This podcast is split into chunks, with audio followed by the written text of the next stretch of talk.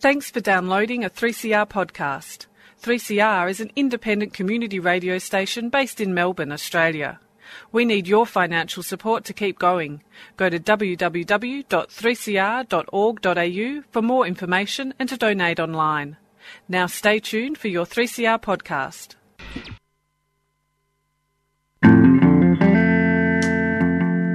Hi, I'm Kim Salmon. I'd like to have a quick word about uh, public radio, particularly 3CR. The thing about public radio is that it's more open than the more formatted types of radio to what's going on around it. So when you listen to it, you're more likely to hear a reflection of real life. And 3CR being in the heart of Smith Street, Collingwood, is a particularly good example of what I'm talking about. If you'd like to uh, subscribe, the number is 94198377. You've been listening to the sand. You could never understand.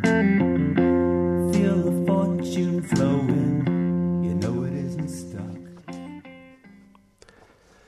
I began to feel that myself plus a bicycle equalled myself plus the world, upon whose spinning wheel we must all earn to ride, or fall into the sluice ways of oblivion and despair. That which made me succeed with the bicycle was precisely what had made, gained me a measure of success in life. It was the hardihood of spirit that led me to begin, the persistence of will that held me to my task, and the patience that was willing to begin again when the last stroke had failed. And so I found high moral uses in the bicycle and can commend it as a teacher with a, without pulpit or creed. She who succeeds in gaining the mastery of the bicycle will gain the mastery of life.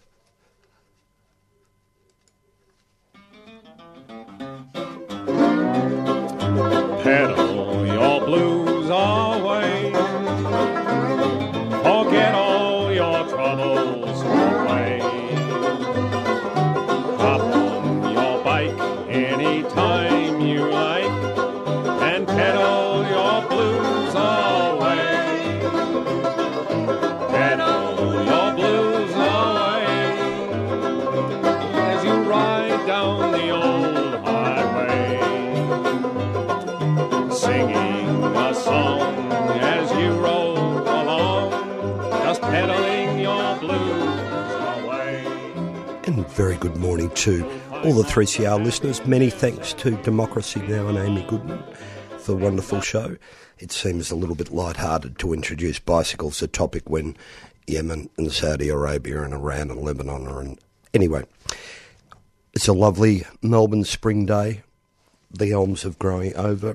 The streets are covered with trees. And I'm on my Pat Malone today here, so I'm just going to work through a couple of things gently and slowly. We'll have a bit of news. I'm going to do a couple of old school poetry readings to help us along the way and maybe play a few songs. But first, as we always start with, a bike moment. So on a lovely Sunday morning at about 10 a.m., I did but see the spotted jersey ride turn right at the intersection between Burnley Street and Bridge Road.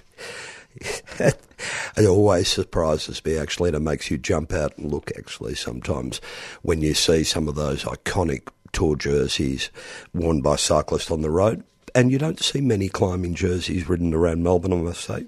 Most people go for the yellow jersey straight away. You, mm, I reread the Frances E. Willard quote again. I must admit, I read it, and it's quite a famous one from a couple of years ago. And of course, it's it is by Frances E. Willard. How I learned to ride the bicycle. That comes from 1895. Frances E. Willard and Susan B. Anthony were the two women who started and drove the campaign for the women's vote in America. Neither of them lived long enough to see that happen. Anyway, always had a great tie with the uh, bicycle world, Frances E. Willard. The news, or what news? The news viewed from the saddle of a bicycle. Let's get the awful stuff, stuff done first. We're all uh, shocked. I'm not. I'm shocked by the um, severe injury the 13-year-old girl uh, bicycle rider suffered on uh, Bell Street in the middle of the week, and then the subsequent four days before the driver came forward and uh, admit that they were driving the car. It was interesting that in every press report I read, in the first paragraph of every one of those news reports, it was mentioned that the 13 year old girl wasn't wearing a helmet. I found the seat. Anyway, that, that was just such a coincidence. No, it's not really. Also, this week, on that same sorry note, um, Jim Freeman, who died on March 23rd this year, in part of that awful week, uh, the charges have been laid against a driver um, up near Wangaratta, um, somebody who didn't leave the scene of the accident, and I think it's just taken that while till those charges have been laid. On a happier note, there has been the continuing narrative that we've, or I've been talking about here, probably too much, about the um, the Russian anti-doping um, schmozzle, let's call it, that um, everybody roughly knew about it, but until a wonderful film or a documentary by um, Bryan Fogel came to light this year called Icarus, that actually in the real-time filming and of the Russian um, head of the uh, Russian WADA lab, Dr. Gregory Rodchenkov, it was actually filmed in real time, so everything happened. You could see it happening. Him fleeing from um, Russia, Bryan Fogel actually playing his um, his airfare to get out of Russia before um, things closed in on him. Well, anyway, this week there's been another dump, or the, one of the first dumps from another insider, of enormous amount of data con- concerning all those tests that um, all those tests that ran from 2012 to August 2015. This evidence could be another mo- mother lode and potentially open a new dimension to the gravity of the fraud perpetuated by the Russian doping conspiracy. Travis T. Tygart, the chief executive of the United States Anti-Doping Agency, said on Friday, "Clean athletes expect and deserve justice, and the whole truth being brought to light." It's interesting this has been dragging on since the Sochi Winter Olympics on to Rio Olympics, and still it just keeps giving over and over again. What happens to sport? I'll be back just after this.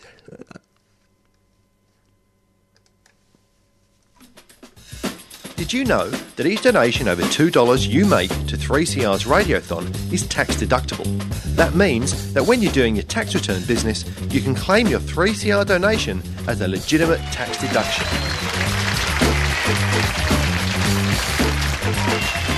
To make a pledge to this year's Radiothon, Call the station on 9419 8377.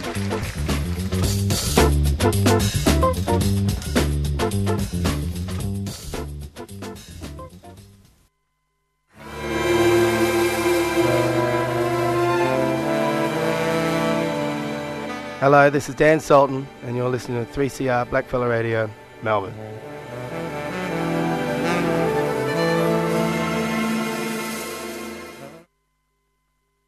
And you're back on 3CR, the Arabug radio show, which I think I forgot to to acknowledge at the start of the show.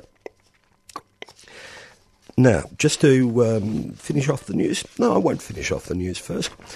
Sometimes I find things, of course, upon the web that actually are just so good that you actually have to share them. Here we have from, I think it's about 1896, The Ballad of Ye Mermaiden by M.E. Baker. 'Twas a merry mermaiden, all down by the sounding sea. She wearied of combing her golden locks and of sitting around on weedy rocks. And for something new she sighed, she. Then uprose the merry mermaiden and hired her onto the shore. She spied a cyclist riding past. His shining wheels went round so fast, and they pleased her more and more. Then out, then out spake the merry mermaiden, and out aloud she cried, Please, sir, lend me that wondrous shell on which you travel so fast and well, for I fain would learn to ride. Then down got the kindly wheelman, I'll wait till you learn, said he. And the cyclist waits by the sounding shore, but the mermaiden comes to him nevermore, for she scorches beneath the sea.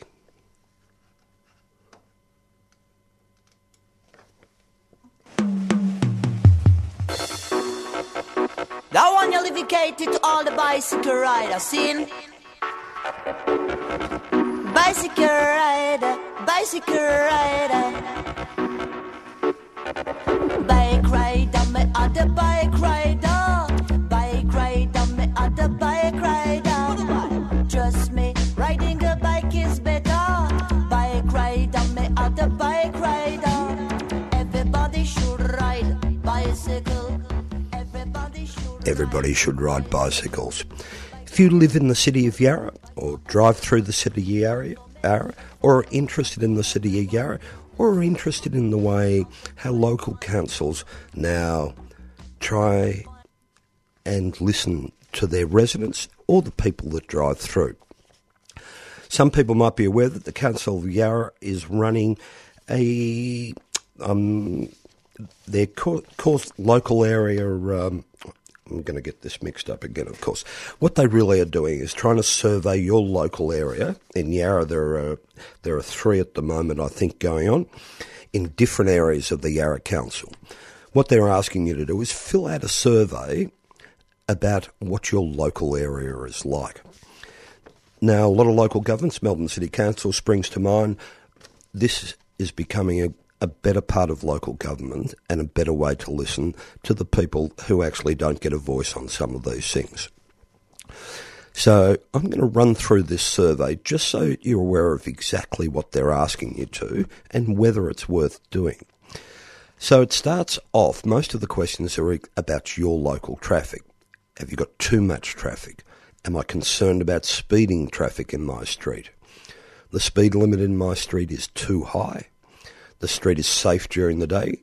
My street is safe during the night. My street provides good access for older persons, children in prams, persons with a disability. My street provides good access for pedestrians. My street provides good access for cyclists. My street has enough bike racks. Strongly disagree, disagree, neutral, agree, or strongly disagree. My street has enough seating areas. My street has enough street parking. My street is vibrant. My street is leafy and green. So, and then it go. It, it actually then asks you actually how many cars you have in the in your household. How do you do most of those trips under two k or a little bit over or over two k's? Do you have any comments on their aspects? Or it's a very good survey which asking you specifically how can we change your local streets to make it safer for the people who live in them and the people that move for them. Now, just because you don't live in Yarra doesn't mean you can't participate in that. You can do this in person if you want to. You can drop your ideas into the um, into the Yarra Council from uh, first of November, and that's in the Burnley backyard in Tudor Street. You can do it online at your say Yarra Yarra Council.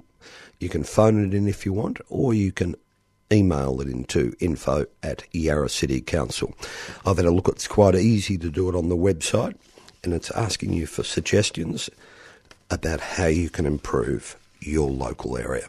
I'd encourage everybody who's got a little 15, 20 minutes and who've got a couple of ideas how to make some of those streets safer to encourage, do it yourself and encourage other people to do it.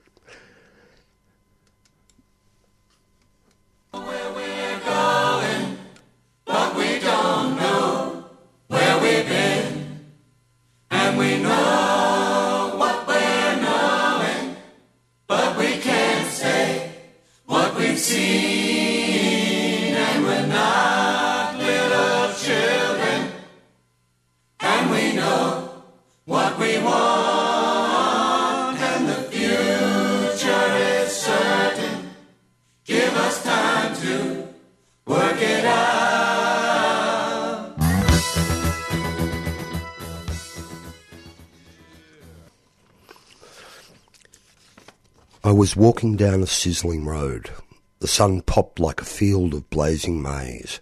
The earth was hot, an infinite cycle, with an empty blue sky overhead.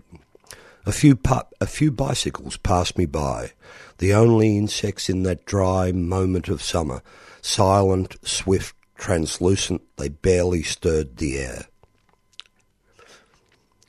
Workers and girls were riding to their factories, giving their eyes to summer, their heads to the sky, sitting on the hard beetle backs of the whirling bicycles that whirred as they rode by bridges, road, rose bushes, branches, and midday. I thought about evening when the boys wash up, eat, raise a cup of wine in honour of love and life, and waiting at the door, the bicycle, stilled, because only moving does it have a soul. And fallen there, it isn't a translucent insect humming through summer, but a cold skeleton that will, will return to life only when it's needed, when it's light, that is, with the resurrection of each day.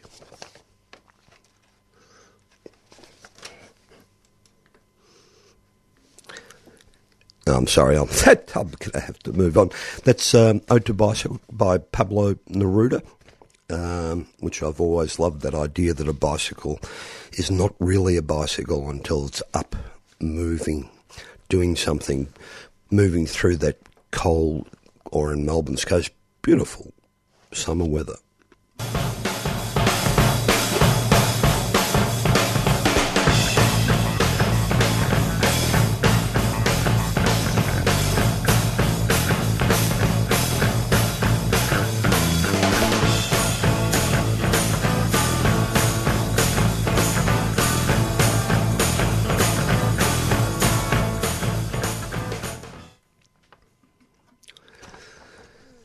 It has all the latest fixings, barrel hubs and narrow tread. It weighs under 20 pounds or less, is as rigid as the dead. It's the every newest pattern and the very latest grade, and it cost you all the money in the last three months you made. So you wheel it from the agents, and your bosom swells with pride as you mount it by the curbside and you start its maiden ride past the trains, the cars, the traffic, and everything you've sped, till you see a man with rubber pedals plugging slowly on ahead. He's forty years of age and of antiquated stock, sitting bolt upright, sitting upright, sitting upright as a soldier and bandy as a jock. He is wobbly, he is shifty, and his handlebars are wide. From crank to crank, his tread is 18 inches, and his frame is a pattern that was popular when first the safety came. As you gain upon him, you are thinking, I must show how a good man on a jigger that is up to date can go. So you fold your arms and pass him in an attitude of grace, when a beatific smile across his open whiskered face makes your conscience somehow smite you as across his track you whiz, lest you show him, lest you show him perhaps too harshly what an utter mug he is. And then you think that he is about a hundred yards behind. The man with rubber pedals goes completely from the from your mind. The darkness till the darkness at your elbow and the rattling in your ear shows a man with rubber pedals still battling in the rear. So you think with some resentment, this is not as it should be. This man with rubber pedals taking all his pace from me. Such presumption is opposed to all the honours of the game, and if I show him up, then he's got himself to blame. So you drop your arms and lightly touch the nickeled head, with ankling calculated just to kill that fellow dead. But after a mile or so, you're astonished to feel that man with rubber pedals hanging calmly on your wheel. So you argue out the question, you're busted to confess, that the man is up to scratch with the fitness of the best. Still, for such as him to push you is a thing you can't allow. He's asked for pace, and holy Moses, won't he get it now? You drop your head 12 inches, grip, hand, grip your handlebars tight and lift as your calves and biceps swell by jingo. Don't you shift. Till you reckon you've left him and it's time and it's nearly time to slack when you hear the cussed rattle of his mudguards at your back. He can hold his own at sprinting, that's proved beyond a doubt. So the only way to beat him is to simply wear him out. You set a nice 240 beat and to yourself you hiss. That man with rubber pedals can't stand many miles of this. As the townships travel past you and the milestones rise ahead, till your thighs are working stiffly and you're feeling pretty dead. Still you force your pedalling even, and your handlebars you clinch, but the man with rubber pedals hasn't shifted, not an inch. At last, in view of traffic and the fast approaching night, you decide that it's best to take the turning to the right. As you turn around, he passes, upright as the just, with that beatific smile of his still glowing through the dust. Be you cycling in Sansui, he'll be there to do you bad. He is on St Kilda Road and every western camel pad. Be you cycling in the country, be you cycling in the town, that man with rubber pedals will be there to bring you down.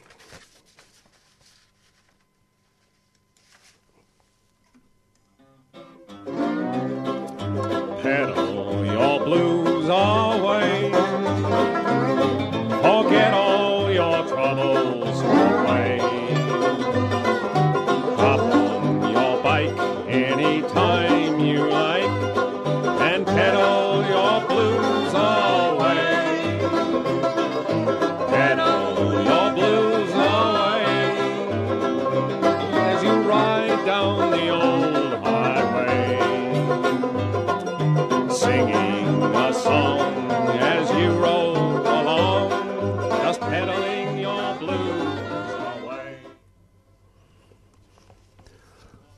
'Twas Mulga Bill from Eaglehawk that caught the cycling craze. He turned away the good old horse that served him many days. He dressed himself in cycling clothes, re- resplendent to be seen. He hurried off to town and bought a shining new machine. And, it, and as he wheeled it through the door with an air of lordly pride, the, sh- the grinning shop assistant said, Excuse me, can you ride? See here, young man, said Mulga Bill, from Walgett to the sea, from Conroy's Gap to Castlereagh, Castlereagh, Castlereagh, there's none can ride like me. I'm good all round at everything, and everybody knows. Though I'm not, although I'm not the one to talk, I hate a man that blows. But riding is my special gift, my chiefest soul delight. Just ask a wild duck, can it swim? A wildcat, can it fight? There's nothing clothed in hair or hide, or built of flesh or steel. There's nothing walks or jumps or runs on axle, hood or wheel. But what I'll sit while, while hide will hold and girths and straps are tight. I'll ride this here two wheel concern right straight away at sight. 'Twas Mulga Bill from Eaglehawk that sought his own abode, that perched above the Dead Man's Creek beside the mountain road. He turned the cycle down the hill and mounted for the fray. But ere he'd gone a dozen yards and it bolted clean away. It left the track and through the trees just like a silver streak. It whistled down the awful slope towards the Dead Man's Creek. It shaved a stump by half an inch, dodged a big white box. The very wallaroos in fright went scrambling up the rocks. The wombats hiding in their caves dug deeper underground, as Mulga Bill, as white as chalk, sat tight to every bound. It struck a stone, it gave a spring that cleared a fallen tree. It raced beside a precipice as close as close could be.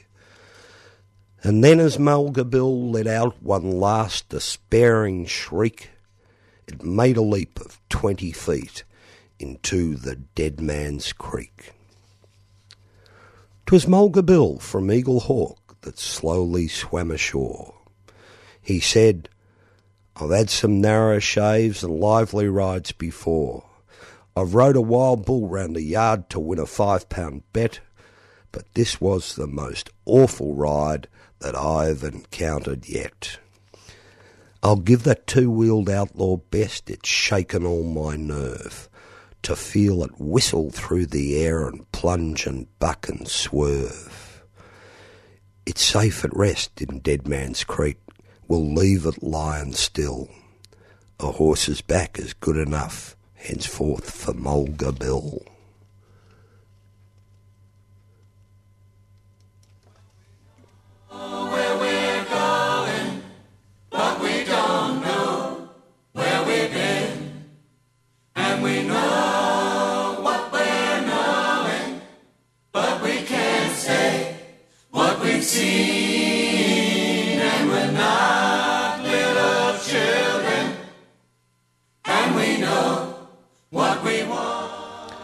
That's all from the Arab Bug Radio Show this week.